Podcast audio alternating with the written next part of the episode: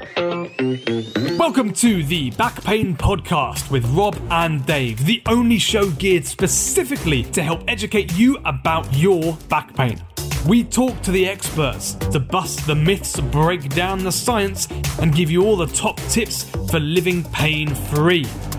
So, if you're driving to work, tidying the house, or even laid up at home in pain, we have something for everyone. Hello, ladies and gentlemen, and welcome back to episode 104 of the Back Pain Podcast. Tonight, I'm delighted to be, joined, to be joined by my co-host Dave, Hello, hello. and also by Martin, all the way from uh, from from Norway. I believe it is Norway, isn't it, Martin? Norway, yeah. Hi. Just checking. Yeah, I, I didn't want to offend you by saying a different Scandinavian country. So. Oh, I would leave immediately. Oh, no. good, good. right, Martin. I'd, lo- I'd love you to uh, introduce yourself and uh, and tell us a little bit about you before we uh, get into the good stuff. Well, yeah, I'd love to. Uh, first of all, thank you for inviting me or letting me my myself push you into inviting me. Uh, my name is Martin Christensen, and uh, I run uh, in private practice in uh, Norway on the middle of an island. I'm self-employed, so it's all private, and that's basically it.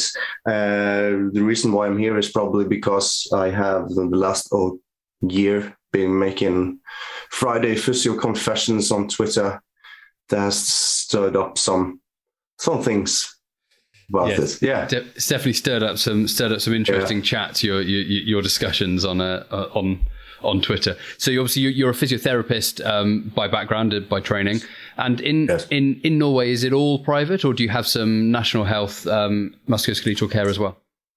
Well, we hold national, yeah, and we also have uh, we take it in. Well, we have the hospitals. The National Health Service probably is the equivalent of that, and then we have the own uh, the communities, the counties have their own health service, and usually they are uh, having uh, they they have some physios around Yeah. and occupational therapists and and the like. So so you can either work in a hospital, you can work within the county, or you can work fully private, 100% private, or you can work like me, which is uh, I have a deal with a county that, in essence, they pay my expenses to run my clinic, and I provide physio service to this island I live. Yeah. Oh, amazing! That's really cool. So I think the reason then we wanted you to get you on was yeah, partly because your your physio confessions, which I know you know have really made me laugh quite a lot over the last couple of years, but also what you've really done really well is you've shined a light onto basically being a human as well as being a musculoskeletal or a healthcare professional, and very much you know, and obviously this is a patient facing podcast. You know, patients will put medical providers on a platform, you know, and they'll hmm. think, you know, this person knows everything and this person knows all about my back pain and all about my problems and all about my injury. When realistically, that's not the case. We might know a lot of it and we might know, you know, a lot more than the average person walking into the clinic. I'd hope so. But we don't know everything. And I think that's what you've done really well is you've shined that light on, you know, on, on us as healthcare professionals to say, you know, we're people too. At the end of the day, we are humans and we, we're fallible and we can kind of make mistakes. Yeah. I think that's the toughest thing for everyone to understand that most of us are just mediocre. Most of us are in the middle somewhere. You know, you know, some are really shitty and some are really great, but most of us are mm-hmm. just bang in the middle. And that's the same for GPs, osteos, chiros, and physios as well. Yeah. So then, in, in your opinion, what what what makes a good if if we say physio healthcare professional and you know that encompasses osteo, chiro, you know GSRs, sports therapists, everything. What makes a good healthcare professional?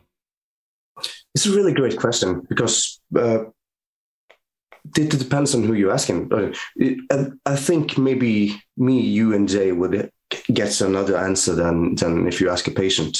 Who are you really asking?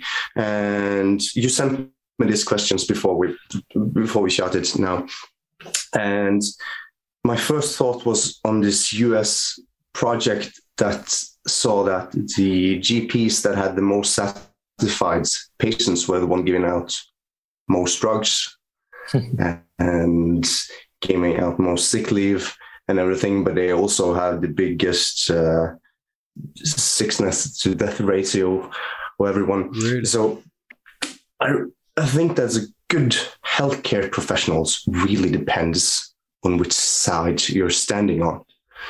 And but the, the first of all, my first thought after the the one with the US project is that maybe someone that gives you time and but not time like how should I say it? Okay, some of us gets an hour and some of us gets 10 minutes, and that's not up to us, is it? Well, maybe for me, I'm in private healthcare, I can I can use however long I want. But there are some really, really great healthcare professionals out there doing what to do on in 10 minutes. And there are some really, really shitty ones doing what they do in 60 minutes, 90 minutes. So maybe a good healthcare professional makes the experience of the time matter more than time itself. And that is the basis of the of it all, isn't it? If you if you believe you have been given time, you also feel that you've been listened to. You also feel that you've been seen, taken seriously, uh, understood, and will get the most benefit out of it. In my view. Yeah, I, I totally agree with that, and I think what you you followed up with there, which was you, you, the patient, you know, has felt listened to, and I think that's such a, a, complaint which I hear when someone has seen another healthcare professional that they didn't necessarily get along with, was that they they didn't feel like they cared, they didn't feel like they were listened to, and that all comes under that umbrella of time. And as you said, you know, that can be 10 minutes that you felt listened to and cared for. It can be an hour. You can feel not cared for in 60 minutes as well. So it is that, you know, and it's how you how you do that and it's not appearing rushed. And I think that's something as healthcare professionals we have to be really mindful of. Dave, these are, I'm sure you've had similar thoughts to me as well. yeah, there's always a bit of a confusion between value for time and just time. Um, uh, I often joke because people say, "Oh, well, you know, I've had treatments before and it took an hour," and I say, "Oh, cool. Well, you can pay me twice as much and I'll do it twice as fast." Um, you know, uh, is it just you want the time for time's sake? Um, but yeah, I think you can be understood, you can be listened to, you can be um, you can be helped in very little time um, if done well. Yeah, exactly. So it's it's down to the dynamics, I think, in the relationship, in the interactions, uh, what what constitutes a good healthcare professional or not. And that is really dynamic in itself. Yeah. Because a good healthcare professional for some yeah. is a really bad one for someone else. Mm. And that dynamic right there between two persons. And this is really what it's all about. is the dynamic between two persons. And we need to understand that. Right? So it's just, it's not you as a patient and you as a physio or chiro. It's you two people getting along and trying to find out how can this session be of use?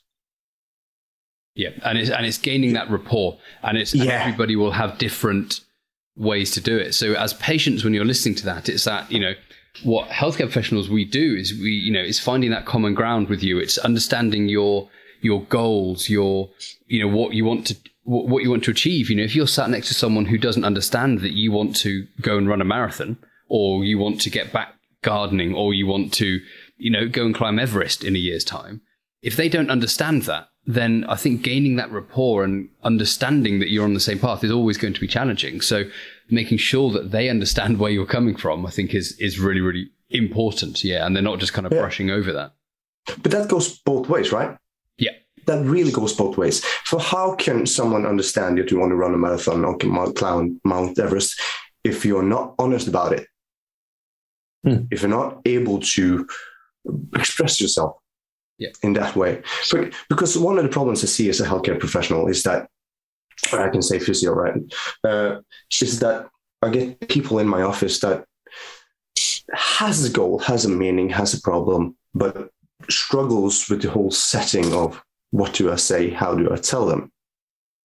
Uh, and I think as since this is a, po- a podcast about uh, out to patients, is the most important thing you can do is being honest, right?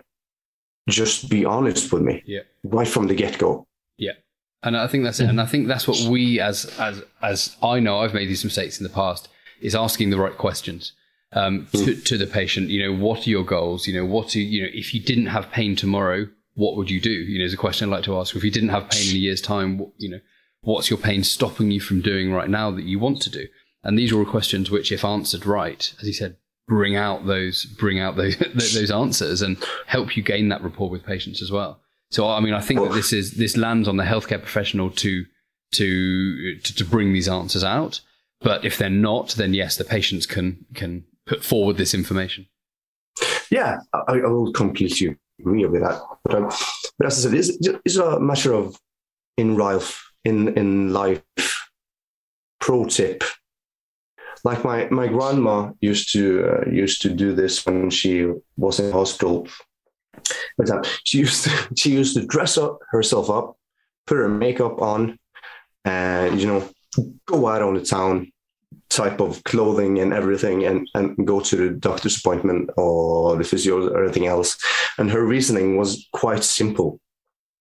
And I'm saying this because my point is we are all human too. We're not machines. Chiros are not machines. Physios are not machines. That the impression the doctors got from her was from a much younger lady and therefore gave her treatment and choices. She said, yeah. Martin, I wouldn't get that's really interesting. Yeah. That that's really yeah. interesting. Yeah, and it's yeah, and I've never never considered that before. Actually, it's it's almost and also then they're not seeing her as a sick person to some extent. You know, if she's out of bed and she's sat in a chair and she's dressed and made up, it's a different yeah. conversation compared to if she's lying down in a bed and it's meeting someone on the same level. There's nothing worse than you know I've I've been in hospital and people come around and you're lying in bed and they're coming and having talk to you. You feel awful, you know, when someone's in that situation. Yeah, so it's it's being on the same level as someone is is important. Yeah. So, in essence, what my really point is, there's a good healthcare professional is someone that treats you like a person. Hmm. Mm. Yeah, that, that's exactly it. No, I couldn't agree more. I think that's probably the best answer, really, isn't it, Dave? Yeah, there's there's there's an interesting part of um, all, all medicine actually. In life, there are people you get on with, people you just do not get on with. Now, as a healthcare professional, you can't throw out three quarters of your patient base because they're not people who you'd be chummy with. And, and what we're talking about here, folks, is not becoming friends with people. It's not being best buds, but it's being able to get on a level to which you can then understand and properly gauge people's goals, achievements, and you know bloody life dreams we're talking about here. Um, but I think this, so. The mark of a good practitioner or a great practitioner is going to be someone who can bridge that gap, that no man's land between someone who on the street or at a party they'd walk away from. But even though they're not your, your kettle of fish, you know, they're not your type of person, uh, as practitioners, especially us in the private world, I will say, because um, we yeah, have to do this, otherwise people walk out the door. Um, as, as in private industry, we mold, we chameleon, we assimilate, we mirror in order to um, create, I suppose, an environment that that person across the desk or across the bench feels comfortable in order to be able to get into their mindset and allow them to ratchet down a few levels of um, personal barriers so they feel comfortable to, to tell us that next bit. So I think you know uh, the the demeanor you have with your patient at nine o'clock is sometimes entirely different from that at nine fifteen or nine thirty, and again for for the next one. Um, so I, would go a step further and say that that mark of a great practitioner is not just someone who can um, achieve a level of understanding from that patient in front of them, but the the one that then goes on to create a new persona in order to achieve the same from the next person who's completely different from the next. Uh, if that makes sense, um, I think the the ability to to mold, the ability to change in um, uh, in a few seconds to adapt. That's right. It, it, almost makes it sound a bit sinister, but it's not. We all do it naturally. If you talk to your nan on the phone and then talk to uh, someone from the rugby club on the phone, there'll be two very different conversation styles. and I would hope your grand might be an absolute lad. I don't know. Um, who knows? Uh, but um, uh, as a practitioner, we have to do that on an absolute dime. The people that we're talking to, whether they're happy, sad, we have to be able to come into their level uh, in order to achieve that level of understanding. That's that's my theory on a great practitioners. I think your point, the last point there, being on the level, mm. that's really what it's about. Being on that, meeting someone on where they're at, right? Mm. just if it's the brick builder at nine o'clock or the single mom at five, there's meeting them at that level and what's the level they they want to be. But then, um, and everything else, I agree with everything else as well. But one thing we need to understand is how hard it is to be that same kind of clinician at 8 a.m. as it is at 5. And we don't really expect someone else to be that kind of machine. So why would we expect it in healthcare professionals? And we need to we need to acknowledge it, but we need to work work around it. If you catch my meaning, right? Mm. Yeah, and I, I totally agree. We, we, as you said, we're human. I think that's it, and I think that that's what the you know patients have to see us as. We're human, um, and yeah, we have to. They have to understand that, but it's our job to you know kind of relay that information as well, and it's our job to make sure that people understand that. So that then kind of brings us on to that the, the next point, which we said was a part of being a good healthcare practitioner is is being honest as well. And, you know, and obviously we, because we are human, we are wrong sometimes and, you know, and we make mistakes. And that's a, a big part of, you know, there's not going to be a single practitioner listening to this or that we know that hasn't made a mistake at some point in their practice. You know, or they're lying. Or they're lying. Yeah, I, I yeah. agree that they have, they've made the mistake. They've missed something. They've asked the wrong question. You know, they've definitely not bonded well enough with the patient and, and, you know, could have done better. Everyone's going to have done that. Yeah. And I think that, you know, is this something which you navigate well with patients? You know, when you're not sure or you think you could be might you might be wrong. Do you how do you walk the tightrope of you know being professional but still being authentic and being honest? Uh, all right, so it, it, needs to be said that I'm from a, a, big, a big culture of in the north of Norway. Of, we swear when we call each other's really nasty names, and I'm kind of employing that that uh, tactic in the clinic as well. And I have some patients I've put in chokeholds and really tried to hit in the balls while running through the clinic. You know, this kind of thing. Uh, but I really think that why if you're something and you are yourself and use humor and you just be you, then it's easier to get onto that level of trust where you can say, I really don't know or I'm not sure what's going on right now. Hmm. I want to give it a more time right? And something that is pretty important for for people that seek healthcare to understand is we're not brushing people off when they say we'll wait and see. We are waiting for a, a pattern to emerge.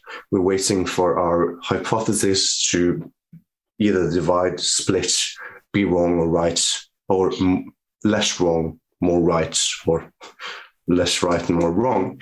And that's what we're really looking at when we say, well, let's wait and see. And I could be wrong. Uh, but telling people that I'm wrong, I find it quite easy. Mm. I really do. And I. Uh, does, does yeah, that obviously then comes because of that trust that you've got with the patient in before? Because of that relationship that you have. You know, if yeah. You, I think, you know, it's that it's you know not to be friendly with a patient and having that friendship you know w- with a patient is important you know obviously yeah. you still have to maintain those professionalisms as well because you you have the responsibility to do that but if you have that relationship it's then easy to say actually i was i wasn't right about that I, you know we're going in a different direction now or the the picture has changed slightly so i obviously missed something before as well whereas if you are coming from a position of i'm right this is it this is yeah. the only option straight away then you're having yeah. to backpedal, you're yeah. then against it's a very different situation. Yeah, and so so in my clinic, I mean, my clinical experience and my clinical um, motto is always let's play around with this and see. That's right from the get go, and and some of the things I do, uh, uh, I did it intuitively. I do it by meaning now. Is that when people tell me uh, their story, quite be it can be quite horror. And I'll I'll just say it. I don't say I've stopped saying, "Oh, that must be tough for you," and I, I just say, "That sounds really shitty. Yeah. Fuck, that must sucks. That's really awful. shit, I'm sorry. And just from the start, being understanding and not being distancing. I'm not distancing myself and being this whole kind of PK shirt physio kind of uh, dude. I'm, I'm, I'm having a person telling me their story and I'm saying, fuck, that sucks. Yeah. That's really shitty. You're being you. And I'm being me. And I'm, and I'm, I'm thinking, and I'm always back and forth with the person in front of me. All right. So that, okay, that could, could mean this based on experience. That could mean this. I'm not sure here. I'm not sure there. This is my hypothesis. This is most likely. It's most likely a cow or a horse, but it, calls, it could be a unicorn, but we don't know if it would. It is a unicorn because we will have to wait and see. And while we wait and see, the pattern will emerge. We'll try to shove it around yeah. and see what happens. Yeah. And I think something which you, Dave and I were talking about earlier was that, you know, often patients come to see us, and this is really good information for patients, with an expectation that when we tell someone a diagnosis, that it's 100% right. You know, if we're saying to Yeah. someone that this is non, I know we use different terms, but non-specific, non-specific low back pain or, you know, regular back pain, nothing I'm concerned about, you know, hmm. based on the tests that I've done today, you know, the tests that we've done, some some orthopedic tests, you know, they're pretty shitty. You know, the the results of that aren't aren't very good. You know, they're not going to say just because this test is positive means you definitely have that, or just because this test is negative right now definitely doesn't mean that you don't have that. It's you know, they're not that accurate. So I think there is an expectation that we diagnose with 100% accuracy when this is almost never the case. And Yeah. it's not wrong of a patient to expect that. Uh, this is not a, a fault of a patient. It's on Well, we taught them that for clinicians. 22 years, haven't we? In the 40 years, we taught them that. Yeah. We have implemented into uh, our society that we are machines with parts that could be fixed. There's a light switch somewhere. We just need to find it. Yeah. So they're not they're not wrong to with expectations at all. No. No. and it's on us Um, as the clinicians to to manage that expectation. And as you said, it's it's getting that rapport from the beginning that you know. I, I use the term like a working diagnosis. You know, this is what we suspect it is right now. However, this picture might change a bit. You know, it might look different in a few days. If it does, you give me a call. You let me know. You send me an email. You Instagram me. Whatever you need to do to to get hold of me. Yeah. because there are some other possibilities here. You know, I'm not always right. You know, and I think, as he said, No. making that clear, then if you are wrong, you can, you know, backpedal in a different direction in a different, Yeah, exactly. different And- if you need to. And yeah, exactly. And that makes it easier for me when a couple of weeks down the line, but saying quite, I could say quite abruptly, shit, I think I'm wrong. And I've not had a single uh, sneak brag, by the way. I'm not had a single uh, negative experience with that. Hmm. Because people have said, oh, why? And they have, and I, and I would explain, okay, this is not uh, behaving in a, in, in a way I would expect it to do. I would like to do this and that and that. Uh, we could give it a couple more weeks. I could be just wrong, could be stressing about, and kind of giving that decision back Mm. to the patient. Yeah. We've Mm. done this a couple of weeks. We've done this three weeks, four weeks. I'm beginning to suspect that I'm wrong. Yeah. Where do you want to go? And I think that's think something. that- which- sorry, Dave, carry on. Sure. Yeah. Um, uh, yeah, that, that sort of that art of diagnosis is not. It sounds very singular. I will make a diagnosis. Uh, in my opinion, it's always a working diagnosis until they've left a bit. Well, until it's finished. Um, it, it sounds v- like a, this singular event, but actually, it is a continual journey as you go through. And one condition can start off with one condition and mold with new symptoms and changing lifestyle and everything else into a different condition as we go. Some conditions mimic others at the start. You've got two or three guesses. You've got three cards up your sleeve. It's going to be one of them, and it turns out to be a sneaky fourth. That does happen. Um, when Rob told me about this, it was interesting. I literally last night I started rewatching House. Uh, so House MD from the beginning.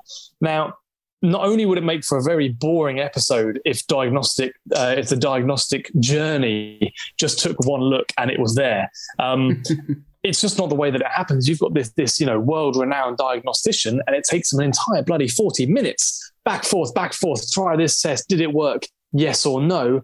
If it's no, then move on to the next one. Did it work? Yes or no? And hmm. although we're not doing it to quite the same extreme, we're not chopping people's hands off and filling them with, I don't know, whiskey and purple liquid like you did yesterday. Um, we're saying, will this treatment work? Yes or no? If it doesn't, yeah. well, actually, that's a finding in itself. That actually adds to our end diagnosis. So the thing is, we need to be, like you said, the, the preempting of that journey, the upfront openness about that journey is an important thing. So for any practitioners listening, if you got on a plane to, um, to Spain and it took 14 hours, you'd be really pissed off because you were expecting two hours, right? You, you, would find a mismatch there in what was going on. Um, Martin, I've no idea how long it takes to get to Spain from Norway. You might be really pleased with 16 yeah, hours. I've no idea. Two hours, I'm like, fuck yeah, yeah I'm going. Yeah, yeah, so if you're expecting a two-hour plane journey and it took it takes 16 hours, you're going to be really pissed off. But if you're expecting a 16-hour plane journey, same thing happens. Still a 16-hour journey, but you've been expecting that. So you're prepared mentally, physically, and all the rest. Yeah. The exact same thing happens with a treatment. If you're, if the practitioner's thinking, oh, this is going to take a little bit of time, but let's get going, but you've not explained that to your patient who's only expecting to come in for two treatments and they think they'll be lickety split, there's going to be a mismatch there. And that's where miscommunication happens. So if we front load that by externalizing our inward thinking, you know, uh, when you're a kid, you've got to show your marking, uh, no, show your working out on a maths paper. We need to show our working out. We shouldn't be shiny diagnosis machines that just pop out. Show them what you're thinking about. Well, because of this and this, because that leg only lifted to there, and because of that, this is what we're going to go with. However, hmm. it may take a little bit of time, probably about this long. Let them know what you're thinking and if that doesn't work, we'll try options C, D, all the way down to Z until we've got you sorted.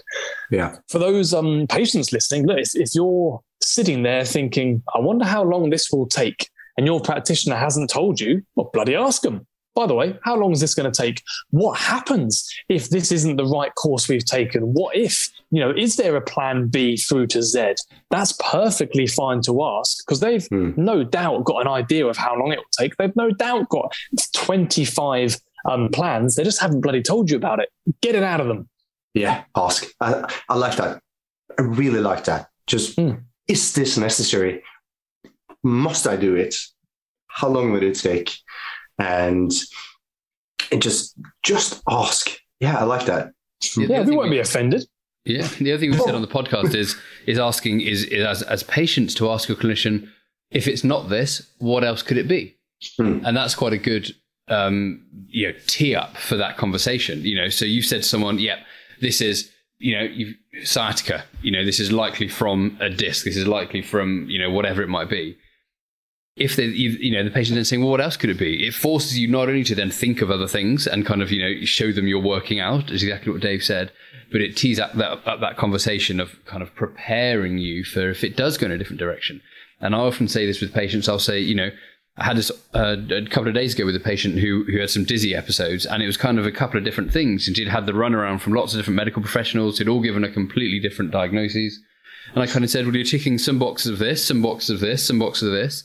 So we'll treat it like this. However, if it doesn't respond, it will lean more towards this way. And we've got a hmm. plan if that happens. We've also got a plan if that doesn't work, we can go to option C, which is, you know, we can bypass the GP and go find a dizziness specialist. You know, we've got the options there if we need to. And so many patients just say, I just needed a plan. I just needed a plan of yeah. what's going to, what the next weeks and months are going to look like if this doesn't get better. Yeah. And that, that information, what, what do we mean with wait and see? Just what do we mean? What what's what does it mean when we just want to wait and see? We want to play around with it. And we're waiting for that pattern. We're trying to push some pattern to emerge, right? That's all we're doing. And and I think we're too poor telling people about that, telling the people that come to see us about why do we say wait and see? Why do we see play it out? And I think it was Erik Meira uh, talked about it one episode on PT Inquest that being certain and uncertainty uh, that I, I, took too hard uh, about diagnosing because I always say now, I think it's this. There's a good chance I'm wrong. It could be this, it could be this, it could be this, it could be that. right? But nothing of that is is harmful, is dangerous. So we can wait it out, see what pattern emerges, and we can start to try to treat it in some way. And well, of course, we can do not going into the manual therapy exercise debates at all. We just we can fuck around with it and see what see what happens, right? So all I need from you right now is be honest with me, tell me what to think. Are you getting anxious? Tell me. Are you getting angry? Tell me. Uh, is it okay for you to fuck around with it? Is it not? Just play it off, right? Uh, and then the old, what do you think it is? Because the people that tells us they haven't Googled it are lying. yeah, absolutely. That, that, that's so true, and I, I do like that question a lot as well because you do get you know some interesting answers. Not only, but then you also get the concerns from patients, and it's something which often isn't brought up to this point. You know, you know, I've d- done this before, and a patient said, "Oh, well, actually, you know, I've had a family member who who had spinal cancer, and they passed Yeah. away, and then and that is their that's obviously what they've been worried about, but that hasn't come up until that point. Um, so, so it, it is a, a back channel into getting some really important information because then you know your whole consultation will pivot to reassurance and kind of guidance and helping a patient understand or you know what does it look like if it is that and what to look out for for these signs and how do you know why now do we not need to scan it you know because they're going to be saying well how do you know it's not cancer uh, you know, don't I need a scan to tell you that? And you'll say, well, you know, well, these are the signs I'm looking for, and you don't have any of these. So at the moment, you know, we're okay. However, if things change and this is what we're going to look for, then that option is always there, and that's our job is that reassurance. And I said, It is, it understanding their concerns is so so important, and I think that's our our primary goal. And maybe what I would say is is what really comes out as a good healthcare practitioner is what that patient leaves thinking. And if they're mm. leaving being reassured and being confident in themselves, then that for me is the hallmark of a good practitioner. If they are walking out thinking, I feel like shit, I've never left a conversation feeling bad about myself, then that practitioner's done a shitty job, basically. Yeah, that's that's the the image, right? What, what, five, six years ago, when you went to a physio consultation thinking you have a bad, you had a painful shoulder, you come came out with uh, kyphosis and cervical lordosis, uh, forward head, neck, and tight hips, and you know, so. I, yeah, I think that's on point Rob. Yeah. Yeah. Hmm. I do. I th- I, what I like about a lot of these points are a lot of it comes down to for the the therapist we're talking to, bloody tell them, and for the Mm. patients that we're talking to, ask. Like if, if you could watch this Zoom call, guys, watch these two practitioners' faces light up as they're talking about differential diagnoses. We're not properly like sort of allowed into, into society, guys. Us practitioners, physios, osteos, chiros, we love talking about backs. We don't know, but we don't know about normal stuff. All we know about is bloody backs and necks. Ask us these questions, and we will light up in front of you and delight in boring you for 20 minutes about the differentials and the possible other ways. We will not be offended. It's, it's not going to be a chore for us. If anything, you've given us an in to being able to tell you about our specialist subject, which we all fucking love. And if someone doesn't light up in front of you when they talk about differentials, tell them to bugger off and find someone that does. yeah, or they just be really, really good in one area.